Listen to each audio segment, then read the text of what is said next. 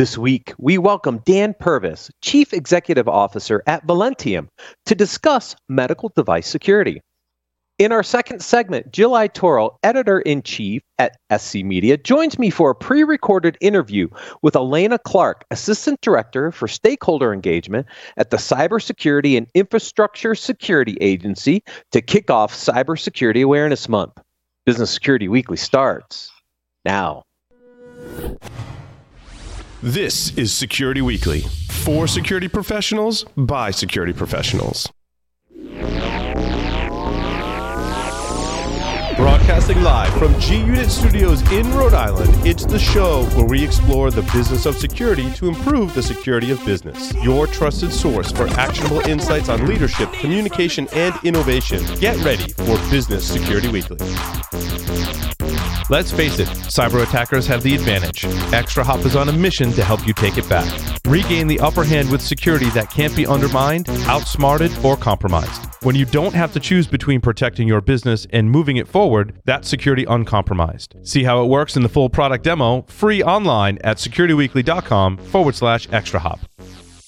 People require access from anywhere to resources everywhere, but legacy security is ill equipped for today's hybrid organization. Appgate SDP delivers zero trust network access for hybrid workforces and workloads, empowering trusted users with secure, frictionless connections to only what they need. Make your attack surface invisible and reduce time to provision by 91% with Appgate SDP, a leader in the 2021 Forrester ZTNA New Wave. Learn more at securityweekly.com forward slash Appgate. We're proud to announce CISO Stories, a new podcast series in partnership with Cybersecurity Collaborative and Cybereason. CISO Stories features the candid perspectives and experiences of frontline senior security executives and dives deep into timely security topics. CISO Stories is hosted by Todd Fitzgerald, VP of Cybersecurity Strategy at Cybersecurity Collaborative, and Sam Curry, Chief Product and Security Officer at Cybereason. Listen weekly as they speak with extraordinary CISOs by visiting securityweekly.com forward slash CSP. Welcome to Business Security Weekly. This is episode number 234, recorded October 4th, 2021. Yes, it is Cybersecurity Awareness Month. I am your host, Matt Alderman, here in Colorado, after just a horrible loss by the Broncos this weekend. Anyways, joining me remotely are my co host, Mr. Albuquerque. Hey, at, Hey, least the doing, Matt? Patriots showed up. I mean, come on. I know, I know. You know what? We uh, we defied all odds, and I think Mac Jones impressed the hell out of the NFL. And to be honest with you, I think impressed the hell out of Tom Brady as well. So we have a lot of hope. There's light at the end of the tunnel. I think he's gonna he's gonna kill it. Yes. Also joining me, Mr. Ben Carr. The, the Cowboys did well this weekend. Yes, yes. Are you surprised by that? Um, with Dak, some days I do question it. I haven't seen the consistency, but he's getting better. It'll come. It'll come. Yes, it will. Join us October 21 to learn why zero knowledge encryption matters. If you missed any of our previously recorded webcasts or technical trainings, they are available for your viewing pleasure at securityweekly.com forward slash on demand. Go to securityweekly.com forward slash, what is it, register, I think? Webcast. I can't remember what the, the original uh, landing page is for webcasts. It's been a while. Don't miss any of your favorite Security Weekly content, visit securityweekly.com forward slash subscribe to subscribe to any of our podcast feeds and have all the new episodes downloaded right to your phone. You can also join our mailing list, Discord server, and follow us on social media and our streaming platforms. Dan Purvis is Chief Executive Officer and co founder at Velentium, a professional engineering firm that specializes in the design and manufacturing of therapeutic and diagnostic active medical devices with the goal of changing lives for a better world. A serial entrepreneur and founder of six companies, Dan has fulfilled his dream to build a company that puts culture before function, results before profit. He has more than 20 years of experience in software, electronics, and medical devices. Dan, welcome to Business Security Week. Hey, thanks, Matt. Appreciate it. Now, you're Aggie. So, do you root for Houston or Dallas professionally? Just curious. Oh, it's all Houston. It's all Houston. And then I had a question for you. What did you think about that run at the end of the Bronco game where the Harbaugh's trying to get his team an extra 100 yards to keep the streak alive? Uh, well, there's been a lot of press about that one. Uh, I, I just three seconds left in the game. You want to keep the streak alive. I guess okay. I don't know. Kind of rubbed it in a little bit, but I, Denver Broncos fans, like this is why we needed another quarterback because the offense just cannot move the ball with Drew Lock. It's just, just sorry. My hope was that the Broncos would have stuffed him, where he does what he maybe shouldn't have done, and then Broncos Nation shuts him down. Oh well. Oh, that would have been. Yeah, I know. Yeah, I think everybody was expecting them to take a knee, but anyways. All right, let's get on to this topic because so a little background. I think it was 2014 when Art Coviello did the keynote at RSA conference talking about the possibility that a cyber attack could actually lead to physical damage and potentially mm-hmm. death. You know, we just went through a pandemic. We've seen a rise in ransomware attacks. There are lawsuits out there about how some of these attacks led to causes of death. I mean, this is becoming serious a little bit now, isn't it? Yeah, no, it's really true, especially in our field of medical device. Uh, you've got a different world out there because you can't just throw a, a, firewall into a server room and protect things because these devices are they're transportable around a hospital, they're implantable into a patient, they move wherever the patient goes, and you don't have the ability to control the environment like you do with a server room or a network. And so uh, the challenge around embedded cybersecurity for med device, not only is it more challenging because of the size and the lack of control of the location, but it's challenging from a public health situation that uh, when you can use uh, attack at the cybersecurity level to directly hurt the health of individuals or masses of individuals, it gets pretty scary quick. Yeah, I mean, we we've like I said, we've seen some of these stories in the news, and to your point, it, it's not a simple fix. I, I think there's two big challenges. One, there's a lot of legacy medical devices sitting around, and I know from my days uh, on the nuclear side, industrial control system legacy issues you've got them with medical devices as well, but then all these new devices with all these new capabilities have to create some very interesting cybersecurity gaps as well. Yeah, several different challenges there. Lots of clients will come to us and say, I've got a device security issue with my med device that's been out in the marketplace for many years. What can you do? And and with cybersecurity, it's it's different than risk management in risk management, you talk all the, all the time, especially with FDA, in severity and likelihood. Severity and likelihood. And yet in cybersecurity, the likelihood is always one. If there is a vulnerability, you have to assume that that vulnerability will be exploited. If if I have a, a dog in the backyard and there's a hole in the fence somewhere, it may be weeks, months, years where that dog stays in my backyard, but that dog's eventually going to find that hole. And so it's it's critical from the ground up to architect security into your devices, into your embedded devices, whether they be medical embedded or not.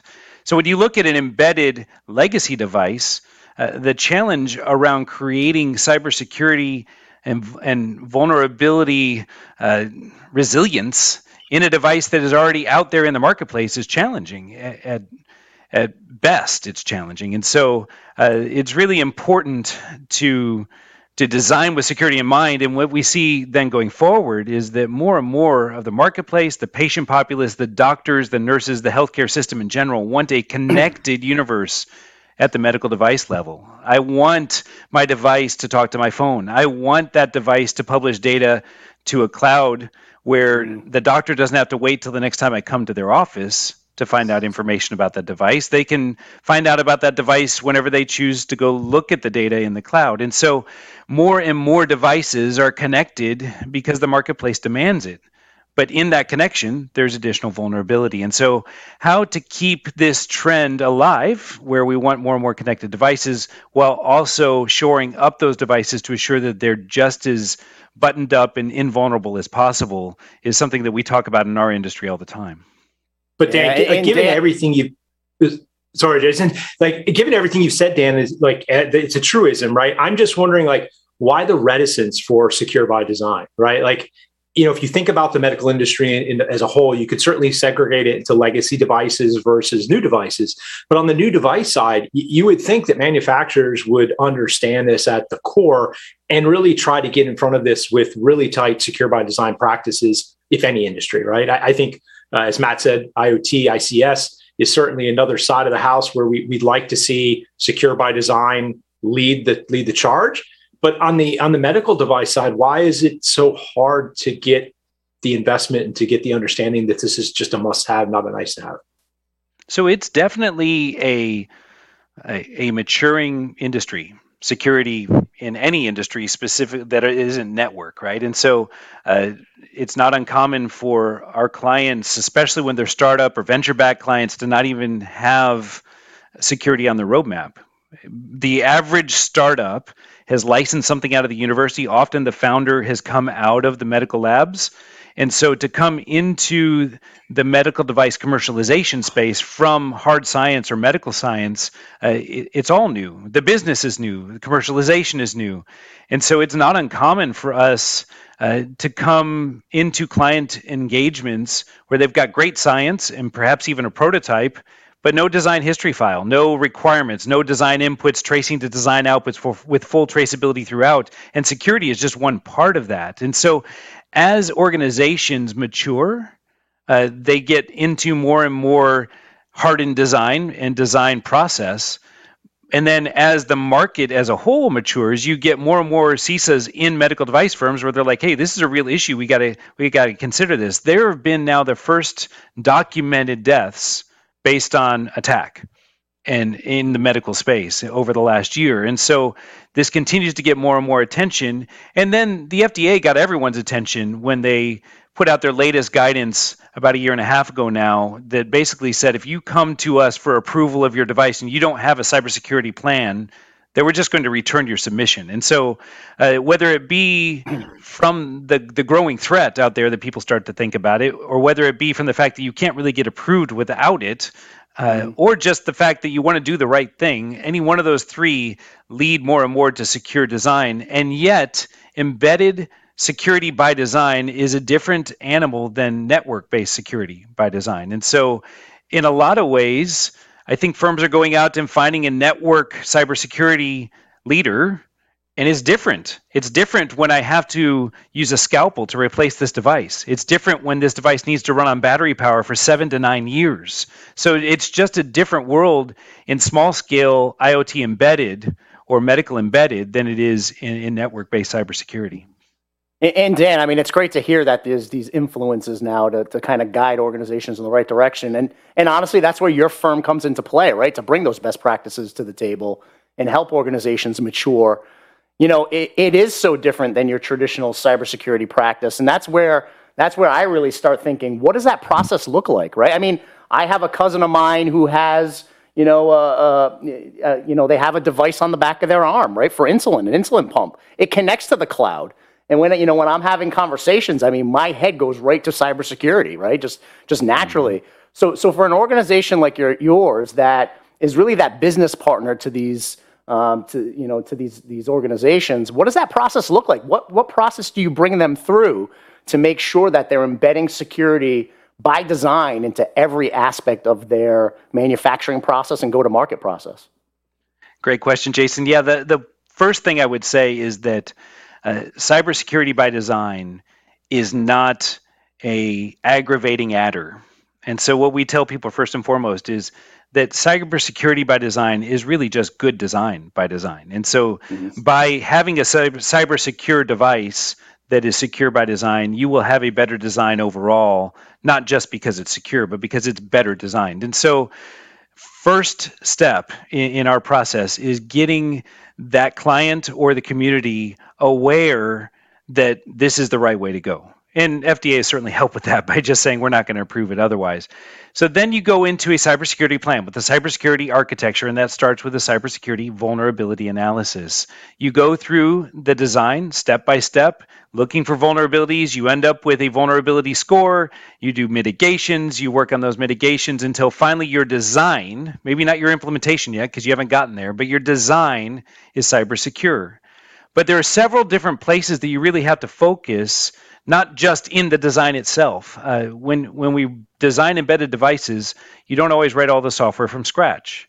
You'll have software from third parties. You'll have software that is that is free and, and out there, and you have to know all of that software is in your device. It's called the software bill of materials. It's a new focus of FDA, and it's really really important because if you have your software bill of materials, you know exactly what's in your device, you know exactly what versions are in your device, then you can track vulnerabilities over time. It's not just a one time vulnerability assessment.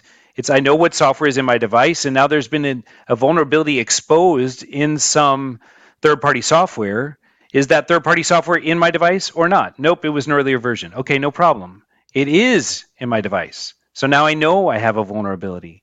And now you get to a, a really powerful and yet very scary term of firmware over the air, FOTA. Uh, firmware over the air, the ability to beam in new brains, essentially, to a medical device. And when we say beam in, it could literally be beam in beneath the skin to an implantable device, an implantable device that is life sustaining, that is life giving. And so, uh, working people through uh, the process of starting with vulnerability assessment, moving on to software bill of materials, and then architecting in the ability to beam in or, or pass in firmware over the air to a new new version of that embedded device is all important. Because if I have an, a vulnerability in the software, I need to be able to fix it by, by passing that in. When you think about firmware over the air on a life sustaining device, uh, there's actually 21 steps to that, and uh, maybe I would plug at this point. Uh, we wrote this book last year, Medical Device Cybersecurity, and it's embedded medical device cybersecurity. And in this book, we talk about firmware over the air. We talk about the 21 steps, and the reason that there's so many steps is you have to take the existing firmware and put it off to the side within the device, bring in the new firmware, confirm that that new firmware is actually legit once you have assured that it's legit, you install it. You have to confirm that that installation was complete, and then you can release the old firmware. At any time, if anything goes wrong with that, you have to be able to put the old firmware back in place and have the device work as it was before, because this device could be pacing someone's heart, for example. Uh, not the kinds of things that you want to stop. And so, uh, the level brings of a whole rigor, new meaning to uh, downtime, doesn't it, Dan? yeah, yeah, yeah. When you think about downtime, We're going to turn you back on to soon. reboot the pacemaker. Yeah, it's not probably a great idea. Yeah, yeah. The last thing you saw was the scrolling, you know, deal on your. Yeah, that's not okay. So I'm seeing a blue Um, screen. yeah, so firmware over the air is the next step in that process. And then, Jason, just to round it out, the fourth step in that process is manufacturing security. Now we're starting to bridge the gap back into, into network cybersecurity, making sure that wherever these embedded devices are manufactured, that they're manufactured in a secure way. And so uh, that goes along with uh, different crypto devices that are in that device so that it can validate that a new firmware over the air upload or download into it is accurate, uh, shared secrets, etc. But then also that in my manufacturing process that I break off the JTAG at the end, I disable things to where you can't get into that device in any other way than what we've intended uh, is really important. Because if you can load that first version of firmware with problems, uh, known nefarious problems, then you've introduced vulnerabilities after the design, but before the release into the patient. And so, uh, manufacturing cybersecurity, uh, that in the manufacturing process, as we build the device that has been approved by FDA, is the final step of those four vulnerability assessment, SBOM, software bill of materials, firmware over the air, and then finally manufacturing security. Awesome. That, thank you for that overview. I mean, I just, you know, in, in just thinking what a complicated process that must be, uh, it, it's good to hear that you have all those covered. And, and you know, my, my next question just leads into where does the human factor come into play, right? What, what are we doing from, again, the end user side of the aisle with a lot of data, a lot of cloud access, access into applications and maybe mobile apps that they can, you know, access telemetry on? Um, you know, how are we ensuring that those end users are secure from a from a data privacy perspective? I think that's another another Sure. piece that we need to look at, right? Yeah, no, for sure. Patient health information or PHI is is a real issue. Um, you want to make sure that the the ability to have access to this information does not necessarily equal the permissibility of access of this information. Mm-hmm. And then the aggregate of all of this information is also extremely valuable uh, to manufacturers, to others that may want to try to get at that, and to the general public and public health. And so uh, when we're sending this data around, and this gets back into network cybersecurity, but it happens at the embedded level as well data at rest, data in motion, making sure that it's encrypted throughout, uh, and that this data that is moving around is is moving around in an encrypted fashion. You've got a lot of different end users. We our cybersecurity practice and our usability practice within the the firm are very related because there's making sure that bad people can't get in is every is very important and uh, just as important to that is making sure that the good people trying to use it aren't misusing it on accident right so that when i hand a mobile device to a patient they don't have the ability of increasing the current or the voltage on their neurostimulator beyond a safe level. But when I hand a device to a doctor or a caregiver, they have the ability to go beyond the bounds of what the patient could do because they're sitting there as the direct caregiver with the ability to set something that may be unique for a given patient. And so, different levels, different fail safes, and different alarms for different users is critical. And then when I send that that data, that patient health information, their private health information into the cloud, who can see it? Uh, when is it just for the patient? When is it for the patient and the caregiver? What about the manufacturer? Uh, you want to be able to give some of this information to the manufacturer at an aggregated or a generic anonymized level because it allows them to build better devices and learn for the future. Uh, whose data is that? Who gets access to that data? These are questions that go beyond design engineering firms like us. We, we watch the regulations and we hold those very closely. Dan, you've created some nice chatter on YouTube as we're live streaming this. And, and one of the questions that came through was you, I, I think Velentium really looks at it from the design engineering process, but the, we're starting to get questions like Are there products out there that can actually validate and test devices that are already done? Like, how would you understand where some of these vulnerabilities are of existing devices eh, because they're already in the field. Are there systems and solutions out there to help identify where the potential attack surface is? So, so yeah, there there are firms. Um, it, it's it's a delicate balance, right? Because there are a lot of vulnerable devices out in the marketplace, and so uh, the question becomes. Um, do you get the attention of manufacturers to say hey this has got to be fixed going forward? Because that is the solution is to fix it going forward right? The the most secure solution that any any patient has is to upgrade to a device that has been designed secure from from the ground up. To the extent that you have a legacy device uh, there there are most likely vulnerabilities. And so you have to weigh that and say, well, what does that mean for me? What does that mean for the life of my device, etc. There have been uh, interest groups, I guess we could call, that have hacked medical devices to prove to the community that it's possible. Um, but then there are there are other groups, ourselves included, that if we're hired by a company that says, hey, we want you to get into our device, we can do that. And we can do that for that company on behalf of that company to show vulnerabilities to that company to assure that they know how to securely des- design in the future. Um, we, we're pretty careful at our firm. In the, difference in the ethics of a responsible disclosure program, doesn't it? Yeah, exactly. So uh, there were companies uh, of past that it's like, hey, if I have an event, I don't really want to talk about that event. It's now illegal not to, right? You you have to say, hey, we have this vulnerability. You have to talk about what your medical vulnerability has been, what you found, and and so in that world, and I think it's a good world that that is more open and more disclosed. Uh, it forces the the the medical community as a result to take this seriously as a real, not just a social public health issue, uh, not just as a reputation issue, but also as a business issue, is that you have to, if you're going to assure profitability going forward, assure that your devices are secure.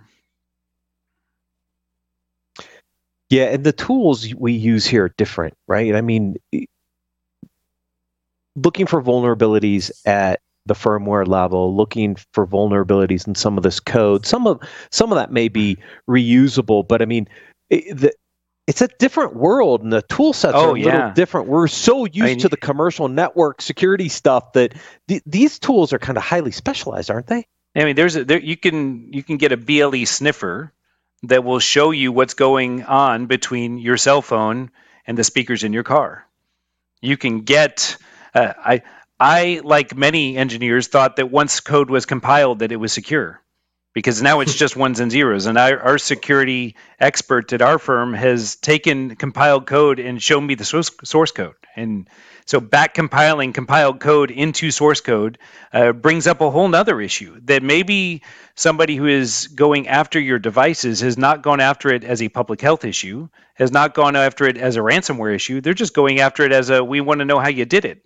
And so just to protect your business and your business IP is another another aspect of this. But yeah, a BLE sniffer that is just sitting there watching the data communication, that digital communication between the device inside of you to your handheld phone, uh, that can open a lot of eyes.